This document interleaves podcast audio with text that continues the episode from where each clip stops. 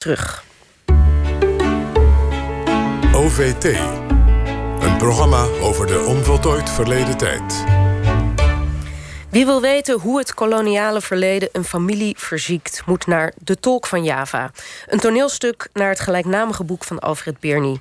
Het stuk vertelt het verhaal van een zoon die wordt mishandeld door zijn tyrannieke, getraumatiseerde vader, terwijl zijn naïeve moeder toekijkt. De ellende komt allemaal door dat zogenaamde stink-Indië, zoals de Brabantse moeder het noemt. Ja, en bij ons is de regisseur Olivier Diepenhorst en actrice Denise Asnam, eh, die de rol speelt van de oma van de hoofdpersoon in het toneelstuk. Jullie zijn gisteravond eh, nog niet begonnen, maar toen was dus de echte première. Eerst een paar try-outs gehad in Den Haag. Jullie zitten er toch redelijk fris en monter bij, voor mijn idee. Eh, dus dat is al heel een goed begin. Eh, laten we even heel meteen doorgaan. heel simpel even. Olivier, wil jij even ja, kort en krachtig het drama, het verhaal even vertellen? Dat iedereen weer eens weet waar het over ging. Ja, kort en krachtig is het het verhaal van Alfred Burney zelf. Die is opgegroeid in een zeer gewelddadige uh, omgeving, traumatische jeugd, zwaar mishandeld door zijn vader. En uh, op zijn dertiende in een internaat gestopt. En daarna louter onverschilligheid van zijn ouders gezien. Uh, en jaren later komt hij erachter dat zijn vader memoires heeft geschreven over alles wat zijn vader in Indië heeft meegemaakt. Want daar is zijn vader geboren. En als hij dat leest, komt hij erachter dat zijn vader de ja, meest afgrijzelijke dingen heeft gezien, meegemaakt en vooral ook heeft gedaan. Uh, en uiteindelijk gaat het boek erover. Gaat die jongen gaat op zoek naar hoe heb ik kunnen worden wie ik ben. En hoe heeft mijn vader kunnen worden wie ik was? En, en hoe leef ik daar mee met, met die wetenschap? En het is een heel zwartgallig verhaal. Een heel, uh, en, het is ook een zwarte uh, bladzijde kom je in om in het boek en ook in het toneelstuk. Ja. Eigenlijk heel veel verdriet, ellende en nadigheid en geweld. Waarom wilden jullie dit vertellen? Ja, ik ben erdoor gevraagd door de producent Hugo ja. Stuurman, uiteraard. Maar wat, kijk, eh, zij hebben eh, meerdere stukken gedaan die gaan over het koloniale verleden. En dat waren altijd stukken die uh, door, uh, door, wit, door witte mannen waren geschreven. Door uh, of andere schrijvers. En ze wilden heel graag nu, ook 70 jaar na de onafhankelijkheid... Uh, dat, dat, ja, die reeks afsluiten met uh, de andere kant ervan. Uh, met een wat ja, rauwere, hardere, hardere weergave van wat er toen allemaal gebeurd is. En ja, ik las het boek en ik was meteen heel erg geschokt door de hoeveelheid geweld die erin zat. En door het feit dat dat ook onze geschiedenis is. En ik voelde me ook enorm uitgedaagd. Ik vond het zo'n belangrijk verhaal. En uh, niet makkelijk om op de planken te brengen, maar daardoor heel, heel bijzonder ja. om te doen. Denise, dat, dat voel jij ook zo. Je bent van Indische kom af, dat zie ik goed, denk ik. Um, is, het, is, het is aan je te zien. En dat is ook heel. Uh, je bent een. Ja, ook jij speelt de rol van die oma. Je liep in een lang wit gewaad rond. Prachtig allemaal. Uh, afgelopen toneelstuk. Maar vind jij ook dat het ja, belangrijk is dat dit verhaal over hoe geweld doorwerkt in een gezin. In, van, van Nederlands-Indische kom af. Doorwerkt en hoe ook juist dat kleine gezin een, een beeld werpt op dat verschrikkelijke koloniale verleden, veel misdadigheid waar heel veel mensen aan meededen, ook vooral mensen zelf uit het land, Nederlanders. Belangrijk dat dat verteld wordt. Zeker. En ik denk juist dat het nu het moment is dat het um, vanuit verschillende hoeken komt het naar voren en wordt het eindelijk uh, gezegd. Het maakt niet uit in wat voor een vorm, wat voor een kunstvorm, een, een toneelstuk, een film, een documentaire. Het is nu de tijd dat, het, um, dat er over gesproken wordt. Omdat het eigenlijk voorheen is het altijd onder het tapijt gestopt. Er is niet over gesproken. Of er wordt over gesproken, maar niet. Um, uh, het zwartgallige wat jij zegt, dat is allemaal uh, weggestopt. En uh, is voor de Nederlanders te pijnlijk of te gevoelig om over gesproken te worden. Terwijl ik denk, voor de Nederlanders? What happened? Wat is er? Ja, het is, het is zo, um, zo krom en um, um, het is eigenlijk uh, het is iets wat, wat, wat juist uh, naar voren gebracht moet worden. Wat er is gebeurd in, uh, in, in, in, Indonesië. Merken jullie dat ook bij het publiek? Dat mensen geschokt zijn of verbaasd? Of? Ja, ja, zeker. Ja, ik, ik zie huilende mensen. Ik zie, er zijn volgens mij ook mensen weggelopen. Er, zijn mensen die komen naar je toe en die zeggen van... Um, kan je alsjeblieft ophouden met, met je monoloog, met al die moorden. ik, ik kon het niet meer aanhoren, maar toch tegelijkertijd zo goed dat het, dat het gedaan wordt. En dat het gezegd wordt in naam van de Nederlanders. Hebben de Indonesiërs dat gedaan. Want jij zei, Olivier, ergens een interview, als ik het goed heb, dit, want Denise zegt dan, er is, ook in jullie stuk is. Ik, ik zat erbij in houten en ik dacht, hou nou een keer op met, al dat, met al die verhalen over het geweld. Terwijl jij terecht zegt, dat kan niet anders, want je kunt hier geen light versie van maken. Je moet het vertellen. Eh, wat ik, wat ik ook heel interessant vond, Denise, ergens in het stuk maak jij, maar jij speelt dus de oma van uh, de hoofdpersoon, hè, de, de, de, de, de jonge man. Van Ellen, ja. Van Ellen. Eh, die komt in het boek overigens niet voor, die hebben jullie erin gestopt. Dat is, ze komt er wel in voor. Ja, ze komt er wel in voor, maar uh, heel erg op afstand. Dus het, het is een in het, de memoires van vader is ze eigenlijk belangrijk als zijn moeder. En voor de hoofdpersoon is een oma waar hij wel over fantaseert... maar die hij nooit ontmoet heeft. Maar die wel, de aanwezigheid is er. Juist, en dat doen jullie in het stuk eigenlijk ook weer. En dat gebeurt op een mooie manier. Maar jij zegt op een gegeven moment als oma ergens... Ehm, oorlog tussen landen is verschrikkelijk... maar oorlog in de families, tussen de families, dat mag niet.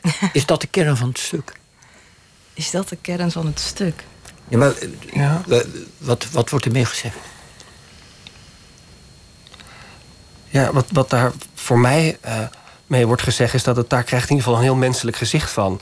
Want dat, dat geweld wat zich binnen die familie manifesteert... is natuurlijk een resultaat van een oorlog tussen landen.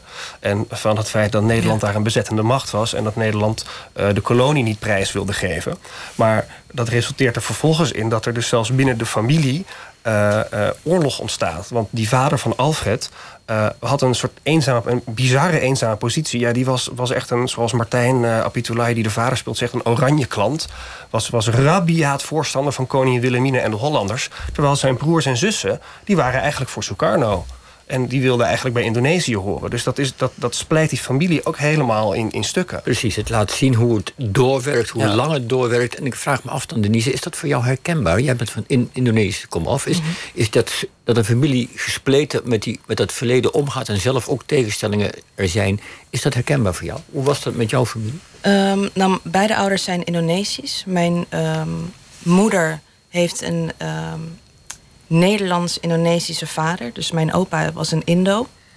En mijn vader is, uh, uh, komt uit Jakarta. En um, eigenlijk als ik mezelf vergelijk met uh, de Indo's van mijn generatie... Um, hebben zij veel minder... Um, hoe zeg je dat? met Indonesië dan, dan dat ik dat heb en mijn familie dat heeft. Want wij, wij spreken nog Indonesisch thuis. En, en wij gaan nog terug. En voor sommige Indonesische mensen of Indo's... die, die vinden dat... Um, die willen niet terug. Of die vinden dat te gevoelig. En zo hebben wij dat niet meegekregen. Wij zijn... Of tenminste, soms in Nederland voel ik mij heel erg Indonesisch. En als ik in Indonesië ben, voel ik me een boerin. Dan denk ik, ja, ik ben echt zo Hollands als ik weet niet wat. Um, of als ik dan daar Indonesisch spreek, denk ik, nou ja, Denise, hou er maar op. en, en ik kan me hier heel erg Indonesisch voelen door allerlei, door mijn, door mijn opvoeding. En um, ja, door mijn familie. Ja. Maar ik heb wel het idee dat er onder jongere generaties juist wel weer hernieuwde interesse is in, Zeker. dat deel van de geschiedenis. Zeker, en dat is misschien ook, kijk, um, wat ik net zei, alles wordt onder, te, onder tapijt gestopt. Um, er is nu een generatie die juist uh, wilt spreken, die erover wilt praten van wat is er gebeurd. En um, ik ben je een vraag kwijt. Nou, dat het onder de jonge generatie wel weer een, een, thema is, die, die geschiedenis. Dat het lijkt alsof het weer opleeft. Ja, precies. Um, dat wilde ik zeggen. Um, de generatie voor ons, die heeft iets van... Um, we zwijgen erover. We praten er niet over. En mijn generatie, die, die, die heeft nu de kans om erover te praten. Die zijn, die zijn anders dan de generatie voor ons. En daar ben ik ik, daar ben ik trots op en, en, en blij mee dat het eindelijk uh, gezegd wordt. En het maakt niet uit in wat voor vorm. Ja. En je hebt dan wel andere generaties nodig om dat gesprek aan te gaan. Dus de welwillendheid van, van de generatie erboven eigenlijk. Ja, zeker. Kijk, mijn oma bijvoorbeeld, die was, uh, zij was een verteller. Zij kon heel goed dingen vertellen en dat was altijd met een lach. En hoe gruwelijk ook. Zij, ze kon praten over verkrachtingen, uh, over uh, nou ja, ze, vertelde een keer dat ze, dat ze aan het eh, wegrennen was voor, uh, voor Jappen. Voor de Japanners. Met haar familie en haar zusje. En ze, dan, dan zegt ze het zo van ja, we, renden. En ze renden achter ons aan. En we gingen schuilen onder een soort van een kelder onder een boom. En toen mijn zusje verkracht boven. En dat was allemaal met een lach. En ik was dertien en ik dacht wat, wat is dit voor een gruwelijk verhaal? Weet je wel, en dat, mijn oma kon dat zo vertellen, met humor. Maar mijn moeder, die, daar, je moet duizend vragen stellen totdat je bij de kern komt. Dat, die, is zo, die is wat dat betreft zo gesloten over eh, wat er gebeurd is. Maar ja. Als, als je nu dat stuk nog even erbij pakt, dus het is die zoon die al die ellende meemaakt van die vader... die vol van extreem geweld zit en, en, en dat niet beter weet... dan dat het zo, zo kan, zo moet, mhm. zo hoort. Want hij heeft iets van honderd mensen vermoord... en ja. uh, op misdadige wijze. Uh, er, vindt, er vindt geen verzoening plaats tussen die vader en zoon. Nee, maar dat was wat mij het meeste trof in het lezen van het boek. Dat je in het begin lees je het boek en dan denk je... hoe, hoe bestaat het dat iemand zo met een kind omgaat? En ik heb zelf twee jonge kinderen, dus daar, daar werd ik helemaal misselijk van... En vervolgens kom je in de memoires van Pa terecht. En dan kom je erachter, oh, maar deze man heeft ook wel het een en ander meegemaakt. En dan lijkt er zich een soort, soort narratief te ontspinnen van... oh, uiteindelijk als alles gezegd en gedaan is... dan zal de zoon het begrijpen en uh, dan, dan, dan kunnen ze verder. Want zo zijn wij gewend naar verhalen te kijken in, in, in Nederland en in West-Europa. Maar hoe verder je door dat boek komt, kom je erachter... maar het is te veel. Het is, het is te groot en de wond is te diep. Ja, dus dus, dus er, ja, hij, hij vindt die vergeving niet aan het eind. En dat is schokkend. Ja, en dat is precies wat, wat, wat als je dat stuk ziet ook achterblijft. Want ik bleef ook, ik dacht nu komt hij. Ik heb het boek gelezen, maar dat vergeet je gewoon even op het moment dat je naar het stuk kijkt. Zo gelukkig maar.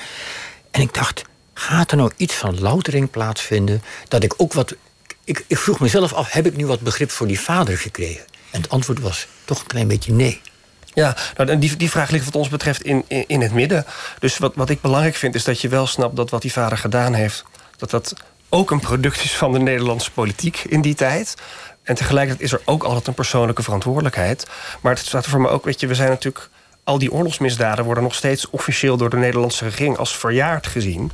Terwijl die wonden zijn zo diep dat mensen nu nog steeds... en Alfred Burnie en ik denk misschien wel honderden of duizenden met hem leiden nog steeds zwaar getraumatiseerde levens. Door wat daar gebeurd is. Dus ja, uh, het is een illusie dat dat vergeven kan worden. Ja, dat vind ik te zacht. En dat oorlogen eventueel via het, uh, wat het oorlogs, of oorlogsmisdaden volgens het oorlogsrecht misschien dan wat minder misdadig waren, omdat ze juridisch klopten. Dat doet er eigenlijk allemaal niet zoveel toe. Voor die, nou ja, voor die mensen niet. Juridisch misschien wel, maar niet voor die, niet voor die mensen die daar nu elke dag mee moeten dealen nog.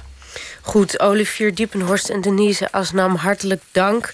En wie wil weten waar de voorstelling te zien is... ga naar de website van Hummeling Stuurman Theaterproducties. Ga